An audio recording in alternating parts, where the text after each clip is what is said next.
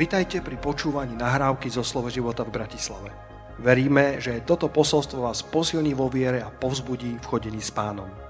Ďalšie kázne nájdete na našej stránke slovoživota.sk V tomto krátkom čase eh, by som sa rád podelil s vami zo eh, skutkov apoštolov zo 16. kapitoly. Poďte, sa, poďte si tam otočiť Biblie, novú zmluvu, Skutky Apoštolov 16. Vítajte všetci, mladí, starší, starí. Takýchto Adam nemáme. A vítajte v Dome Božom. A, Skutky 16. kapitola pre vás, ktorí ste dlho veriaci, bude veľmi známa a, a verím, že sa mi podarí z milosti Božej do nej, do nej priniesť svetlo a napriek tomu, že je to známa pasáž, to je skutky 16, ako bol Pavel a Sílas vo vezení. A chcem hovoriť na tému, že ako dobre napísať ďalšiu kapitolu môjho života. Ako dobre napísať ďalšiu kapitolu môjho života. Ideme aj online, či nejdeme? Ideme? Tak pozdravujeme všetkých eh, v gaučoch, aj s čipsami, bohujem, že aj tu sú inak lepšie čipsy potom, ale začíname 8.15 až s večerou. A, a pozdravujeme všetkých, ktorí to budú pozerať z archívu, vy možno budete inde.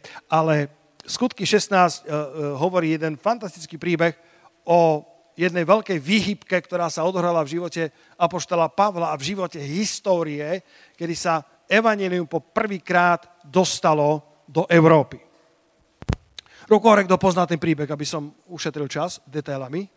Skutky 16. kapitola. Prvýkrát sa tam dostáva evanelium eh, do Európy. Koľko z vás ste hladní po Božom slove dnes? Ja dúfam, že ste nemali veľa koláčov. Koľko z vás ste stále ešte živí, vitálni, povedz amen. Vitálni. A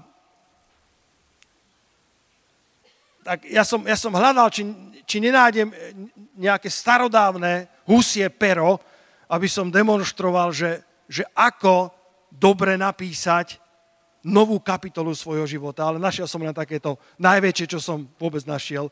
Ale kto rozumie tomu, čo chcem dneska povedať, že dá sa písať nová kapitola nášho, nášho života a ako ju napíšeme, do veľkej miery závisí od nás. Aj tak, keby som donesol husie pero, aj tak by ste nerozumeli, čo tým chcem povedať, lebo už to nikto nepoužíva. Alebo pre mladých, lebo tí už pera takisto nepoznajú. Možno, že keď píšeš chat alebo píšeš správy, tak uh, uh, koľko používate tú automatickú korekciu. Je niekto taký, kto používa korekciu?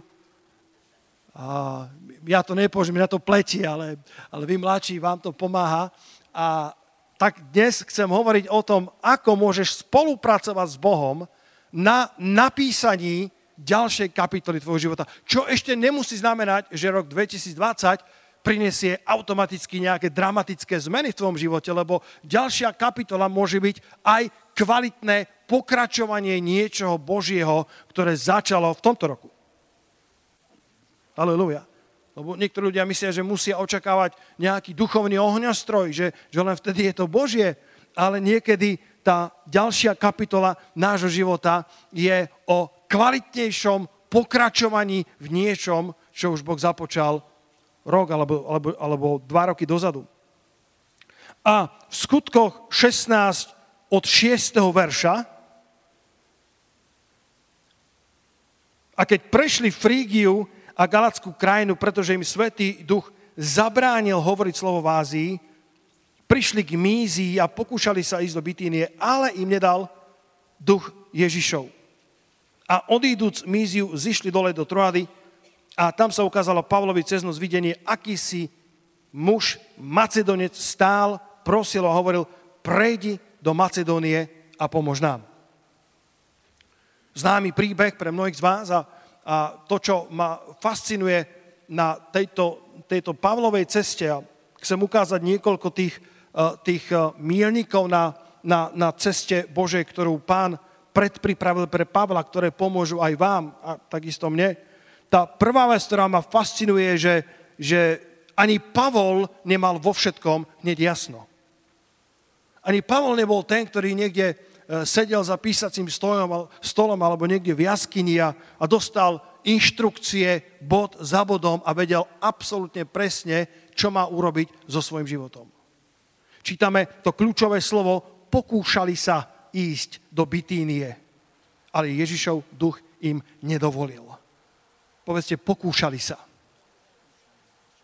Pokúšali sa. Pavol so svojím tímom sa pokúšali urobiť niečo pre Božie kráľovstvo. Aj my sa chceme usilovať v našom živote, aj v roku 2020, urobiť niečo pre Božie kráľovstvo.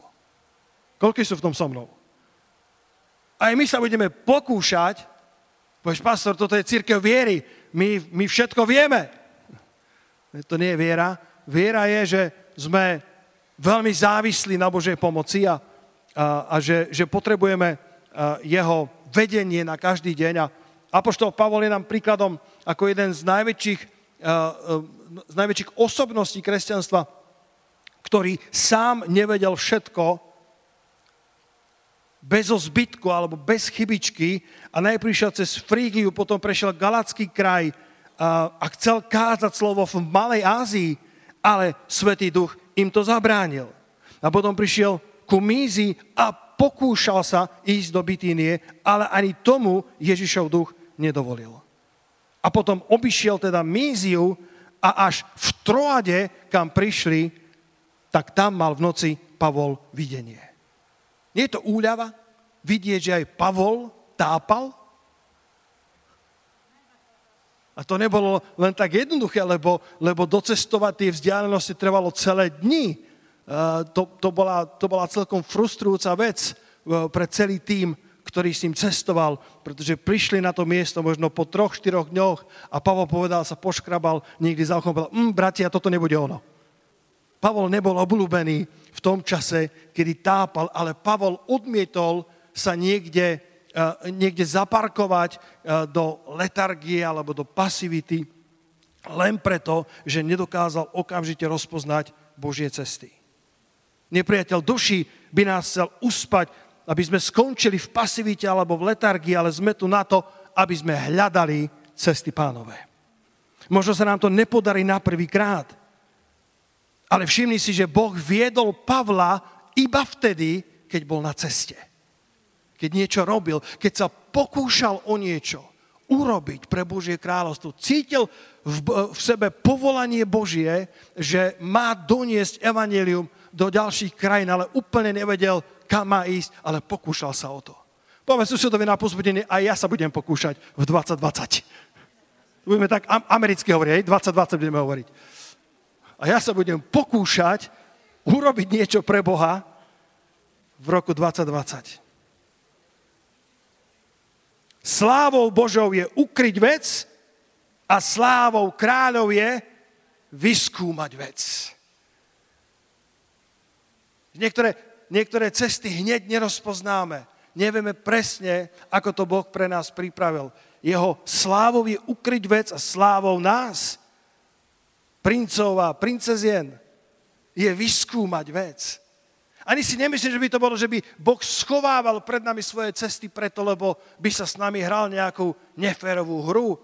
Je to skôr o tom, že sú skryté pre nášho telesného človeka. Sú skryté, pretože že Božie cesty sú nesmierne vyššie, ako sú naše ľudské. Jeho myšlienky sú nesmierne vyššie, ako sú naše ľudské. A dokážeme zachytiť tieto Božie informácie iba vtedy, keď chodíme podľa frekvencie Svetého Ducha. A preto Boh nás chce viesť k tomu, aby sme sa naučili hľadať Jeho tvára. Nie vždycky vieme to urobiť dokonale, ale usilujeme sa o to. Ja sa usilujem byť neustále otvorený pre Svetého Ducha. Či som na zhromaždení, alebo som v nákupnom centre.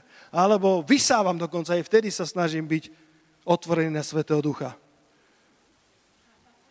Aleluja. Byť stále s ním. Keď hovorím o tom nákupnom centre, tak mi... Som chcel povedať, že som aj vysával, vieš. Nie, žartujem. Bol som, bol som, mi to prichádza teraz, bol som, uh, boli sme ešte nakupovať, koľko ste boli nakupovať počas, počas týchto sviatkov? Koľko ste boli viac ako raz nakupovať? Bratia, koľko, koľko chodíte radi nakupovať?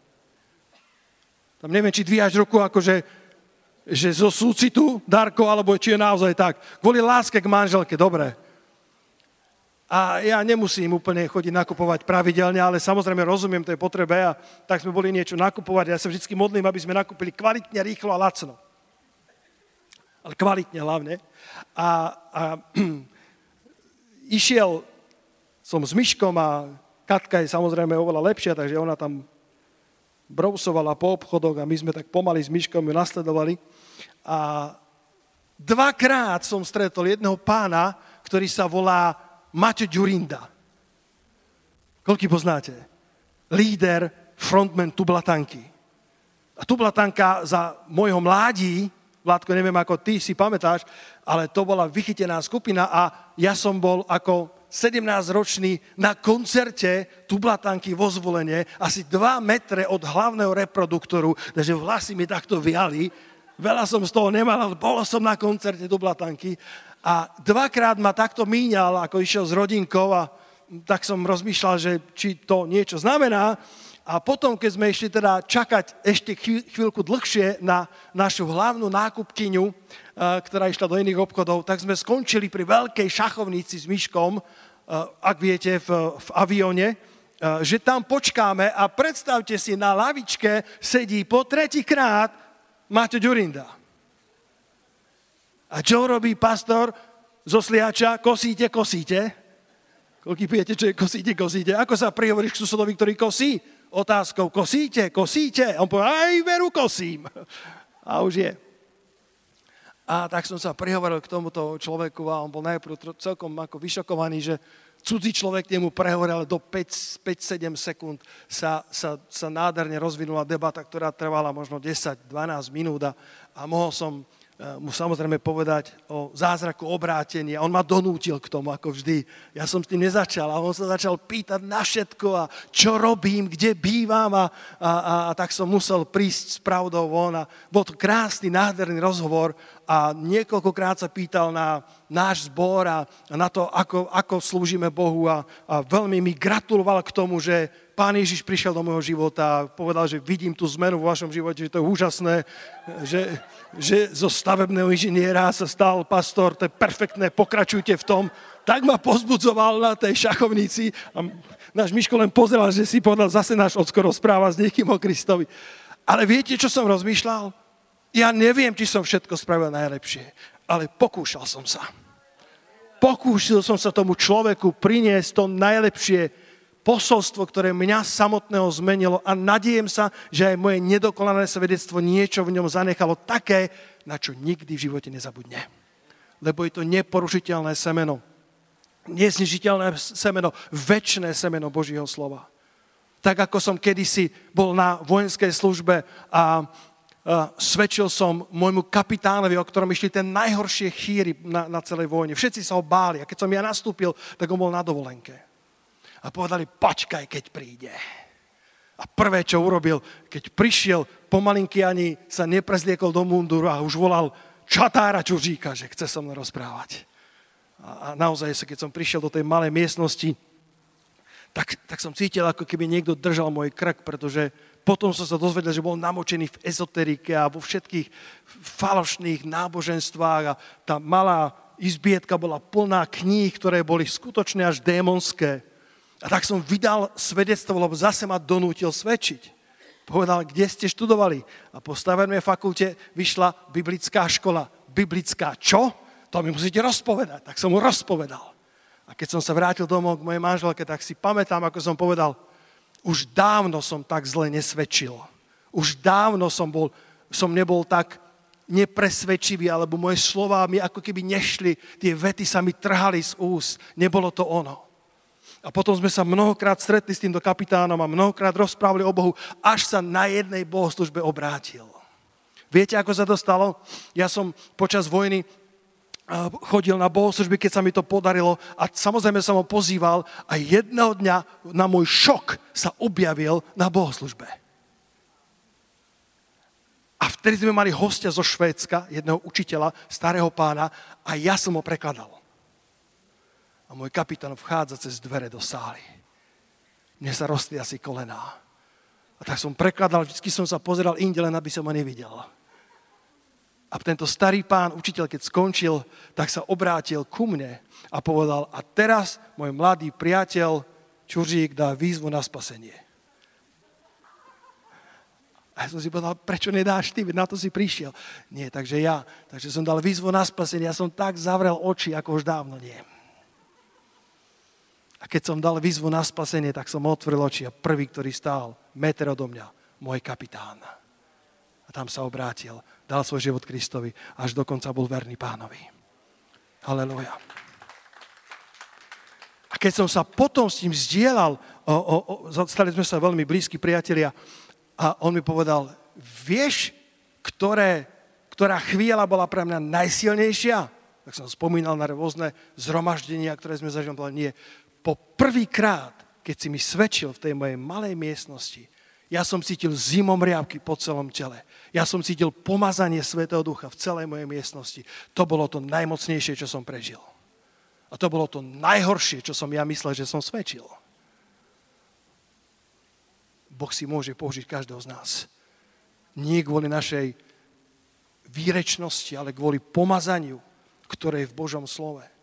My sa pokúšame slúžiť pánovi najlepšie, ako vieme. A on má spôsob, ako nás priviesť do, našich, do našej Filipy, do, do, do našej Macedónie, do toho, do toho správneho Božieho, do tej destinácie. Keby Pavol nevytrval vo svojom úsilí ísť za Bohom, mali by sme iba 65 kníh Biblie. Nebol by list Filipenom.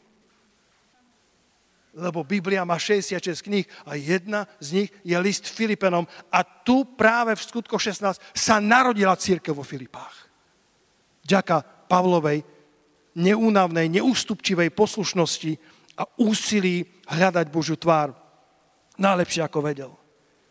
Mala sa narodiť jedna z najkrajších církví ranného kresťanstva. Církev, ktorá ho neskôr podporovala, keď všetci ostatní ho opustili, on to píše vo Filipenov, keď, keď všetci odo mňa sa odvrátili, vy ste mi dali i raz, i dva razy. Kto vie, bratia a sestry, čo spôsobí vaša poslušnosť v roku 2020? Kto vie, čo odštartuje vaše úsilie hľadať Božiu tvár najlepšie, ako viete, v tom nadchádzajúcom roku, ktorý je pred nami. Nemyslím si, že 31. december je magický. Nemyslím si, že, že, že dnes je niečo také, že, že zrazu sa prehupneme o 24.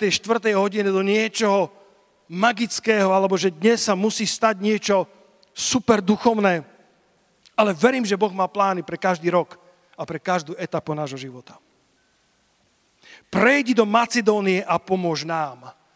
Nakoniec tej troáde uprostred toho Pavlovho hľadania. Možno aj ty hľadáš vo svojom podnikaní, čo urobiť správne. Modlievaš sa, čítaš Božie slovo, skúšaš jedno, druhé. Všetko skúšajte, ale len dobré podržte. A nakoniec Pavlovi sa v Troade ukázalo videnie, sen. Boh mu, boh mu ukázal veľmi ex, explicitne, prejdi do Macedónie a pomôž nám. Prorocké slovo má obrovskú silu. Slovo do nášho života, priamo zo srdca nášho nebeského Otca, má obrovskú silu. Prejdi do Macedónie a pomôž nám. Nikdy nezabudnem na rok 2005, koľko si spomínate na návštevu uh, um, Štefana, Stefa, Stefana Salmonsona. Koľko si pamätáte? Koľko si pamätáte piruetu? Pamätáte piruetu? Pamätáš piruetu? V, v takom, také pomazanie bolo a on hovoril, že, že, že, že sme tam tancovali na slávu pánovu a on prorocky vtedy k nám hovoril, že Boh má pre náš zbor rechobót, čo je priestranstvo. A, a ja som to vtedy bral ako, ďaká pánovi, dobré slovo, ale Boh mal naozaj pre nás pripravený Rechobot, priestranstvo, lebo od roku 2006 sme potom začali pastorský kurz, ktorý absolvovalo 84 pastorov zo 16 krajín Európy. Tu v Bratislave, vo Svetom Juri sme mali privilégium, aby sme investovali do Európy. Halelúja. A potom začali dva roky biblickej školy pre strednú Európu od roku 2000, neviem, 8 až do roku 2010. Prorocké slovo má obrovskú silu. A oplatí sa hľadať prorocké slovo pre tvoj život. Tak ako Pavol sa usiloval a nevedel hneď, ale nakoniec Boh k nemu prehovoril, ako bol na ceste. Povedzte všetci, ako bol na ceste.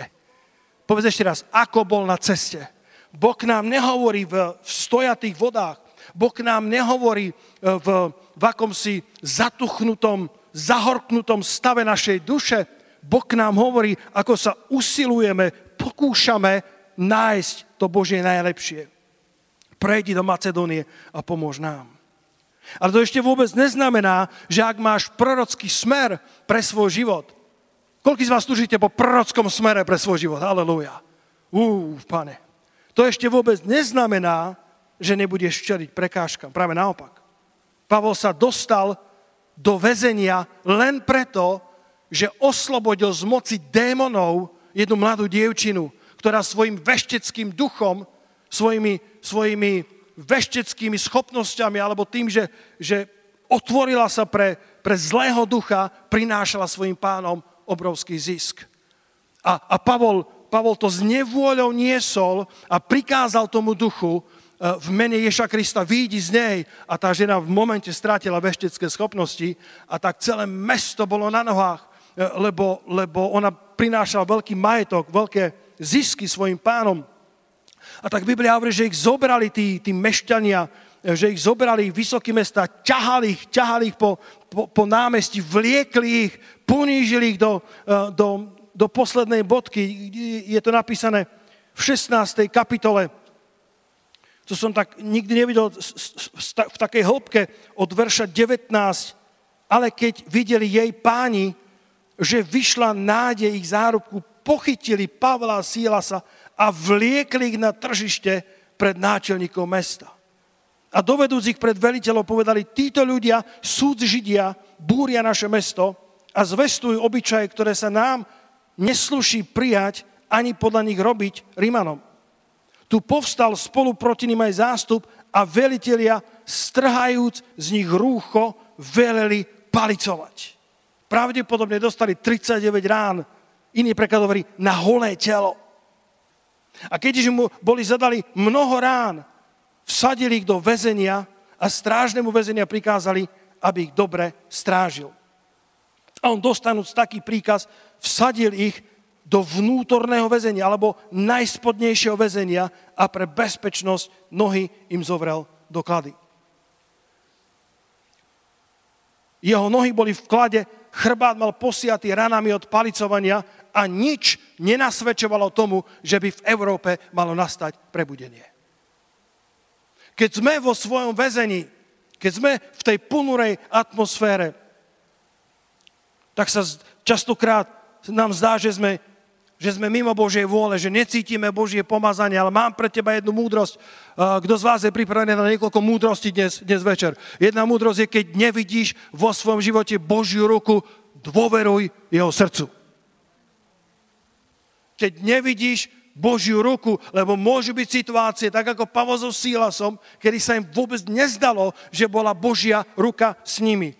Ale ak nevidíš Božiu ruku, ešte vždy môžeš dôverať jeho charakteru. Vždy môžeš dôverať jeho srdcu, lebo jeho charakter a jeho srdce sa nemení. To bola Abrahamova kotva, o ktorom je napísané, že veril Bohu celé istý toho, že to, čo Boh slúbil, je mocný, aby je splnil.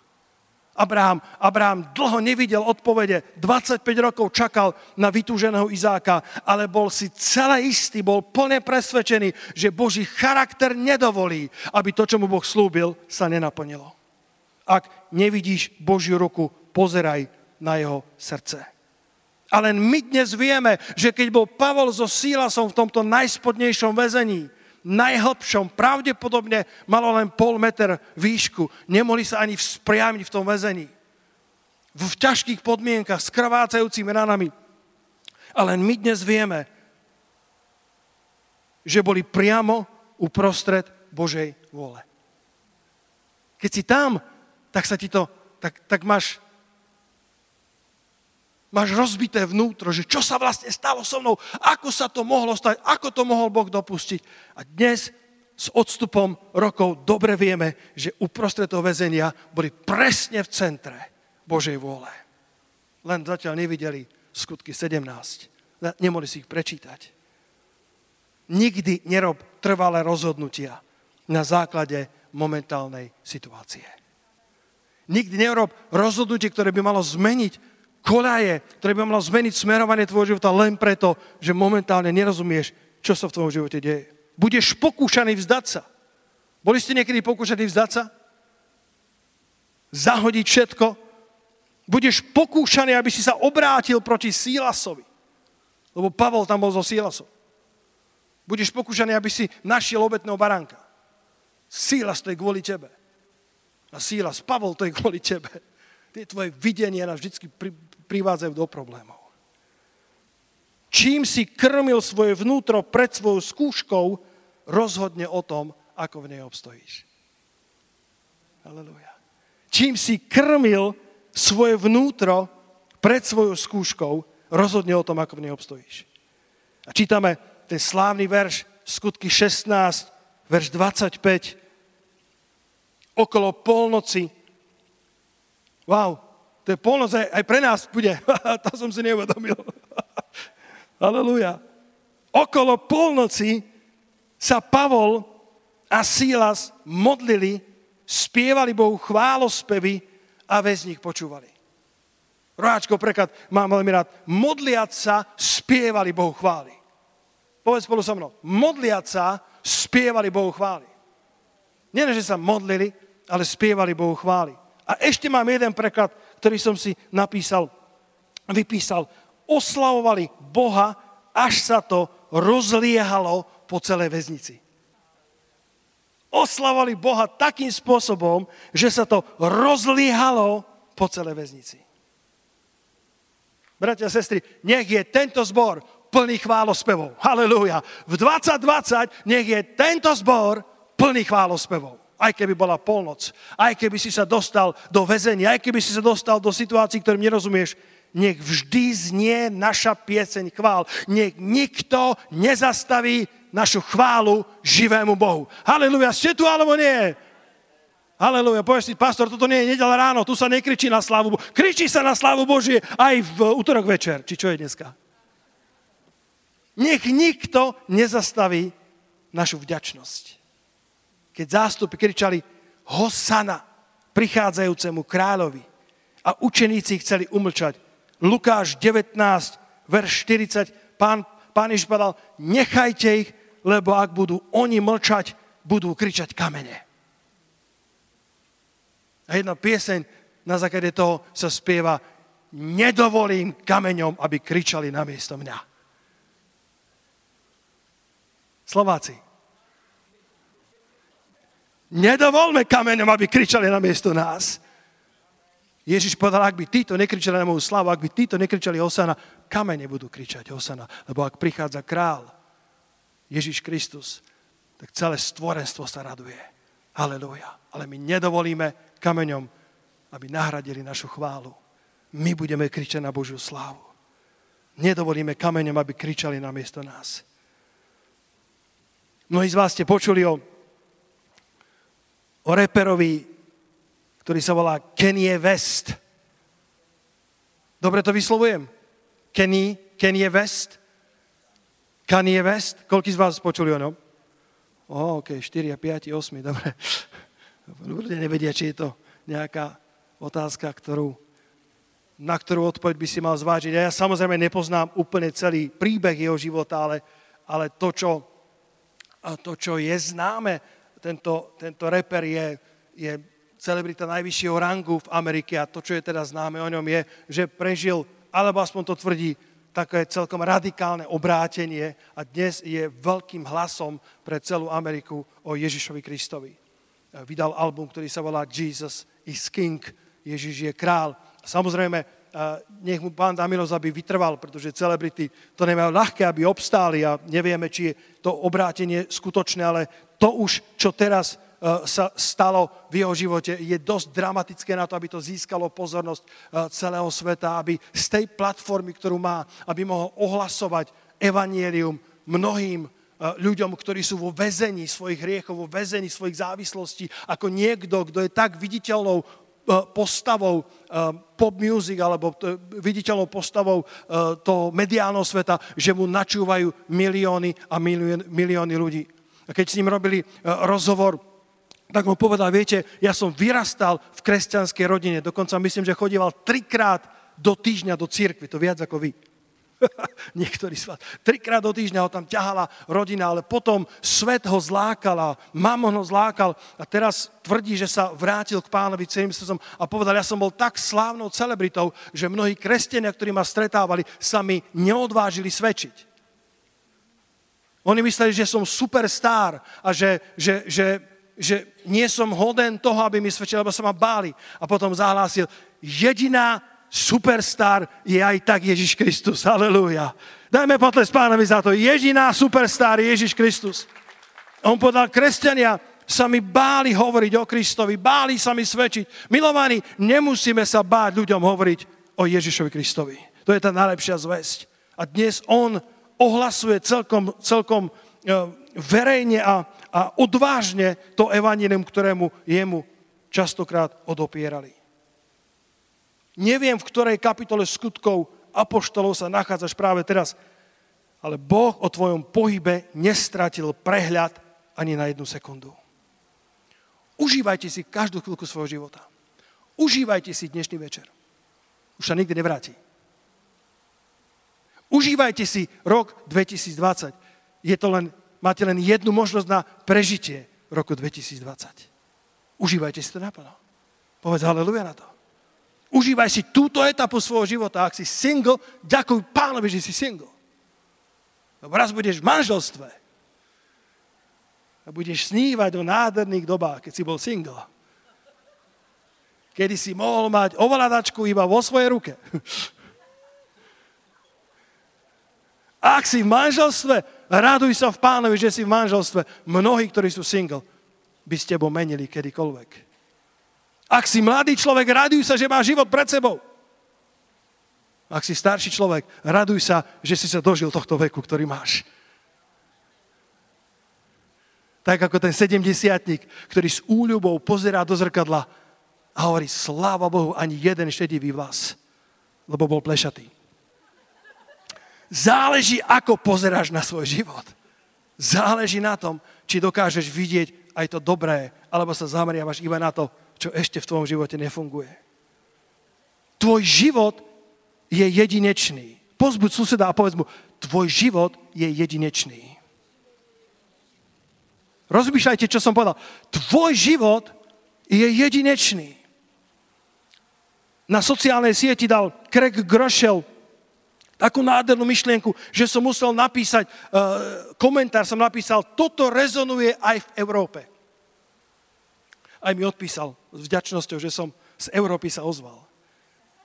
A viete, čo tam bolo? Že, preložím, najrýchlejší spôsob, ako zabiť niečo špeciálne, je porovnávať to s niečím iným.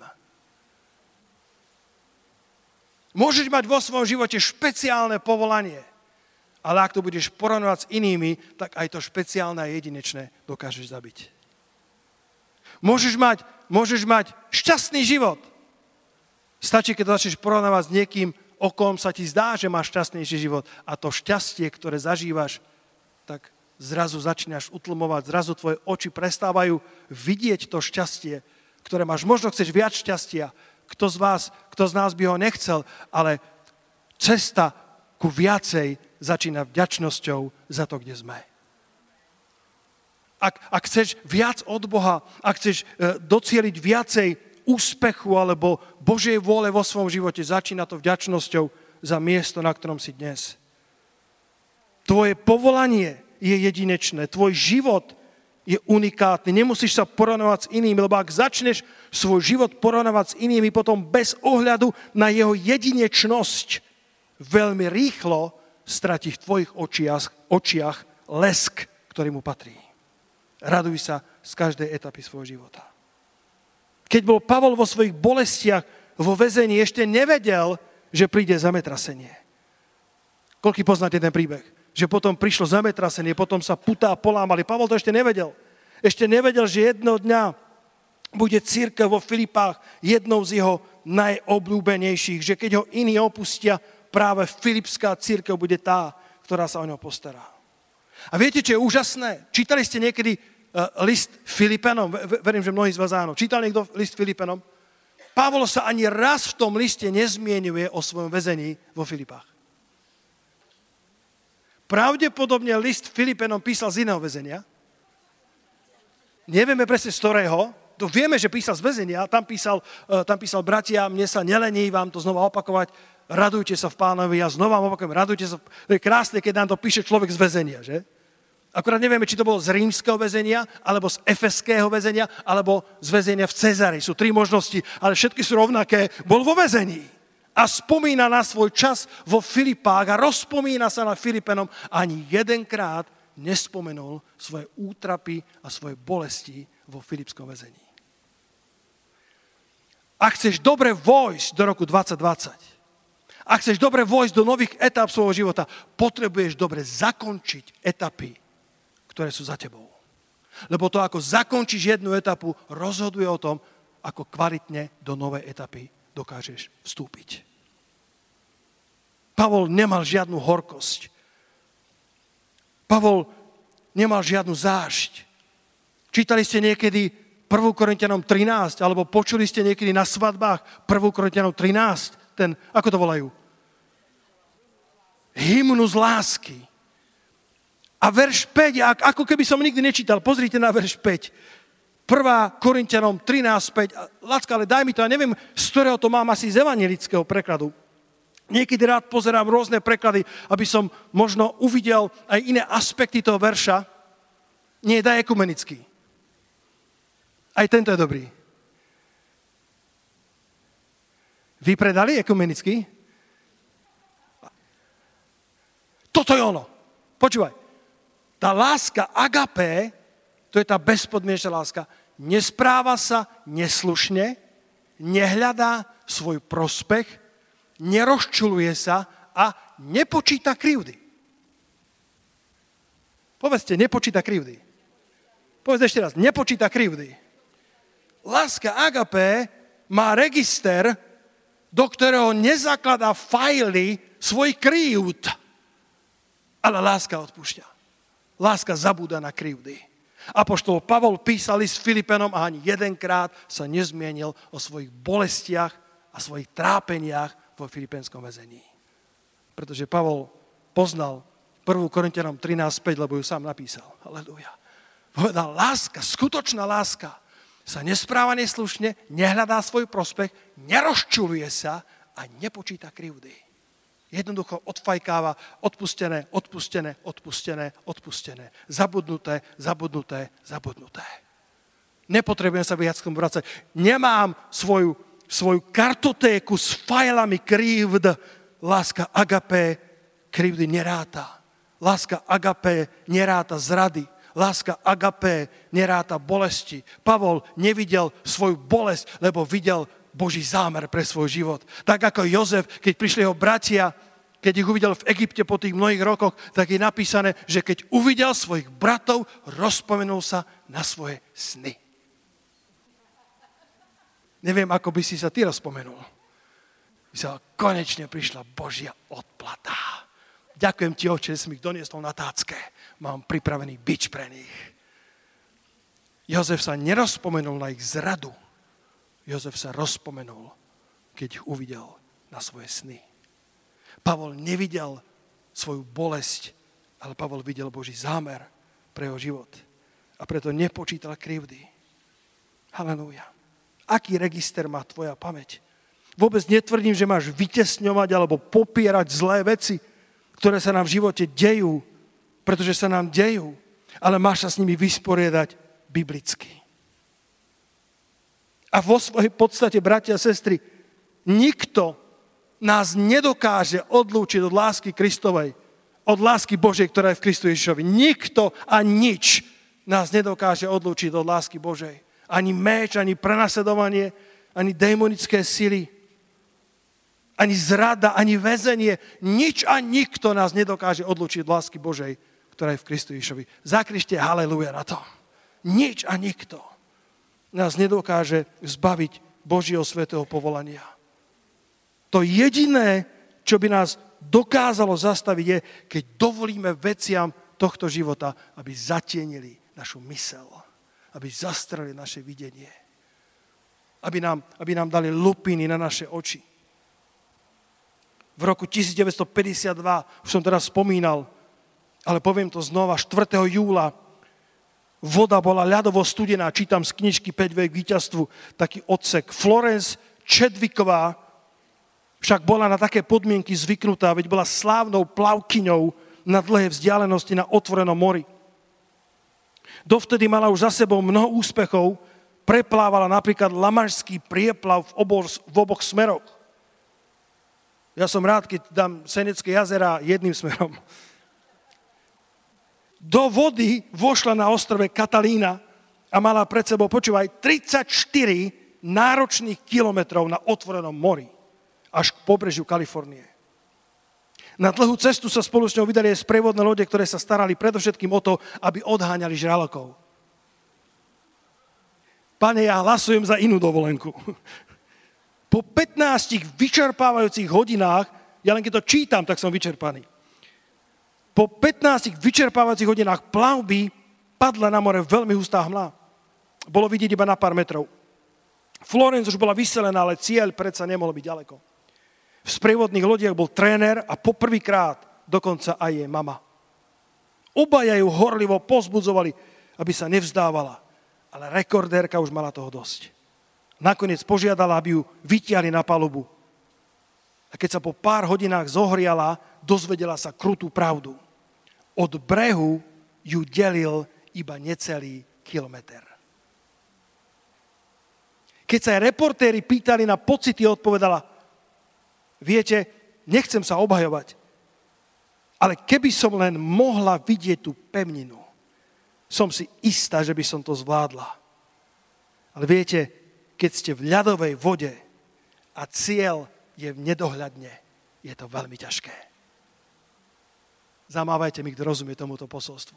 Keď si v tej ľadovej vode, keď, keď, si, keď máš za sebou, uh, ja neviem, 30 hodín plávania, keď sa ti zdá, že, že tá pevnina ešte musí byť strašne ďaleko, keď si vo svojom voz, väzení a, a chrbát ťa páli od rán a nemusí to byť iba fyzické bolesti, ale bolesti duše, tak je ľahké veriť, keď si na tej loďke, ako je mama tréner, a je oveľa ťažšie veriť, keď si v tej studenej a ľadovej vode.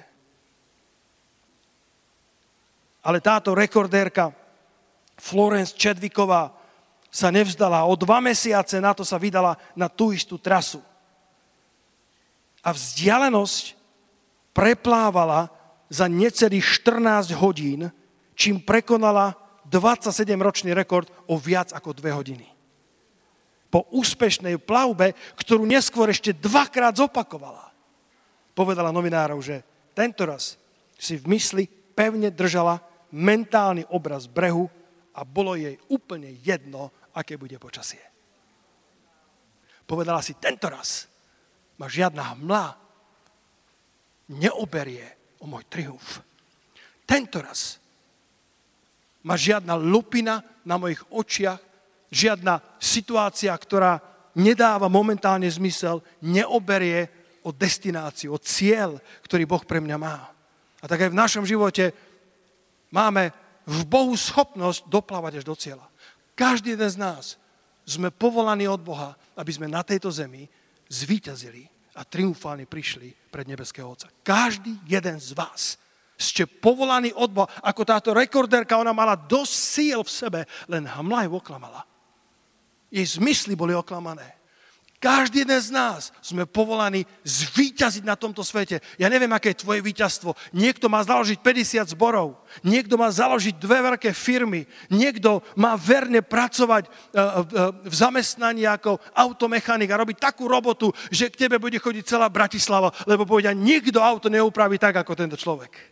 A popri tom im svedčíš o Kristovi. Niekto z vás je povolaný, aby staval diálnice a pritom bol svedectvom pre svoju, eh, pre svoju eh, kompániu ľudí, ktorí sú okolo neho, ale každý z nás sme povolaní zvíťaziť. Myslel som, že poviete haleluja na to. Každý z nás sme povolaní doplavať do cieľa. Tak, ako bola táto Florence Čedviková. Len nesmieme dovoliť hmle, sklamania alebo horkosti. Nesmieme dovoliť uh, kartotékam krívd a zrád, aby sme ich niekde nazbierali a naše srdce je zrazu obťažené, naše oči nevidia správne. A ešte poviem na záver, e, ešte také dve malé veci, ak mi dovolíte. E, to, čo vám pomôže, aby ste dobre napísali tú ďalšiu kapitolu svojho života, lebo spolupracuješ s Bohom, ty píšeš a On je ten automatický korektor. Ak chceš, napíšeš to kvalitnejšie s ním. Potreboval dobre sa vysporiadať s tou bolesťou väzenia a potom potreboval dobrého parťáka vo svojom väzení. A Pavol má sílasa. Máš svojho sílasa. Modli sa za svojho sílasa. Ďakuj Bohu za svojho sílasa. Diabol robil jednu chybu. Keď už dostal Pavla do väzenia, nemal, nemal ich tam nechať spoločne so sílasom. Lebo mať Pavla a sílasa v jednom väzení, to je deštrukcia diablovho kráľovstva kde sa dvaja alebo traja zídu v mene Ježiš. Tam je Kristus uprostred nich. Buďme ako Pavola Sílas, ktorí si nevyčítali, ktorí nehľadali chyby jeden na druhom, ale spoločne pozdvihli svoj hlas unisono jednomyselne, jednohlasne pozdvili svoj hlas. Keď církev pozdvuje svoj hlas jednohlasne, keď rodina pozdvuje svoj, svoj hlas v modlitbách jednomyselne, celé nebo načúva a celé peklo sa trasie. Keď sa církev odváži modliť, keď církev chváli pána aj uprostred svojej polnoci, Boh zosiela zemetrasenie na všetky putá nepriateľa. Len sa církev potrebuje nájsť v situácii ako Pavola Sílas, v tom duchu, ako mal Pavola Sílas. Keď už máš prejsť životnými skúškami, prejdi ich so správnymi ľuďmi. Keď už máš prejsť cez to ľadové more, keď už máš prejsť na druhý breh do tej destinácie Božej, nájdi si správnych ľudí, ktorí pôjdu s tebou ako síla s Pavlom, ktorí nebudú reptať, ktorí nebudú hľadať na tebe tú najposlednejšiu chybičku, ale podporia ťa v časoch tvojho väzenia. Čítal som štatistiku eh, z USA, u nás nebude veľmi rozdielna. V USA majú ľudia priemerne na sociálnych sieťach 300 followerov. U nás možno ešte nie sú tak rozvinuté, neviem, ale nech, nech je to 100, 150 followerov priemerne a k tomu majú maximálne dvoch priateľov. Skutočných priateľov. Povedz, skutoční priatelia. A že pred 25 rokmi to bolo o jednu tretinu viac priateľov. Čo tiež nie je veľa. Ale ako ideme životom, sme viac a viac zaneprázdnení, viac je viac vyťažení, viac a viac virtuálni, strácame skutočné priateľstva. Žijeme v takej spoločnosti, viac pracujeme ako kedysi, viac četujeme, kedysi sa nedalo. A moja rada do našich životov je aj pre rok 2020 Neinvestuj iba do ľudí, ktorí potrebujú pomoc, ale investuj aj do svojich priateľov. Pavol sa nezameral iba na svoju bolesť, ale aj na Boží zámer. Počúvaj to v finále, nech dočítame od verša 26 do 28, to už pristávam. V tom nastalo také silné zemetrasenie, keď chválili Boha spoločne, jednomyselne, jednohlasne. Pavol so Sílasom ako, ako dvaja hrdinovia Boží vo svojom väzení, ktorí ešte nevedeli, že príde zemetrasenie, ale chválili Boha za to, kým je. Keď na svojom živote nezažívaš Božiu ruku, chvál ho za jeho srdce. Halelúja. A svojim časom príde zemetrasenie od Boha na všetky tie putá a základy žalárov, ktoré dal nepriateľ v tom nastalo také silné zemetrasenie, že sa otriasali základy žalára. Všetky dvere sa odrazu otvorili. A všetkým sa uvoľnili puta. A keď sa žalárnik prebudil, videl dvere väzenia pootvárané, vytasil meč a chcel sa zabiť, lebo si myslel, že väzni ušli. A toto som nikdy nevidel. Pavol docielil, čo chcel. Všetky dvere sa pootvárali, všetky putá väzňov popadali. Pavol mal utekať kade ľahšie. On tam zostal. Halo, ste tu? On tam zostal a žalárnik, pretože vedel, že, že bude exekuovaný, že, že ho zabijú Rímania. Žalárnik ručil svojim životom za to, že väzni sa neoslobodia. Tak žalárnik vedel, že všetci sú preč. Tak sa prebudil zo svojho spánku alebo z vína, nevieme presne, skočil do toho väzenia, vytasil meč a chcel sa zabiť, lebo bol si istý, že všetci ušli. Ale Pavol zvolal mocným hlasom, neublíž si, vezme všetci tu. Takto by si z Alcatrasu neušiel. Pavol docielil všetko, čo chcel. A predsa zostal vo vezení. Predsa zostal na tom mieste. Pretože Pavlovi nešlo len o jeho vyslobodenie. Pavlovi išlo aj o druhých ľudí. Nie len o tom, aby si sa dobre pripravil na svoje väzenia ale aby si bol dobre pripravený aj potom, ako ťa Boh vyvedie z tvojho väzenia. Lebo ten žalárnik potreboval obrátenie. A Pavol tam zostal. Pavol vedel, viete, ten žalárnik, ktorý ich dostal do toho najvnútornejšieho väzenia, sa potom obrátil a nakoniec umýval Pavlovi rany. Vymýval mu rany, je napísané. Prajem ti to, aby v tvojom živote Boh robil také divy a zázraky, že aj tvoji nepriatelia sa stanú tvojimi priateľmi a budú ti nápomocní v živote. Keď nebude žiť iba pre seba, iba pre svoje ego, iba pre svoje oslobodenie, iba pre svoje pomazanie, ale bude žiť pre iných ľudí. Bol tam žalárnik, ktorý mal pán v hľadáčiku. A tak Pavol zostal v tom väzení. Poďme v roku 2020 byť pripravení žiť pre druhých, nielen pre seba, nielen pre svoje bolesti, nielen pre svoje boliestky, ale poďme žiť pre Božie zámery v 2020. A Boh nás požená prehojne. Amen.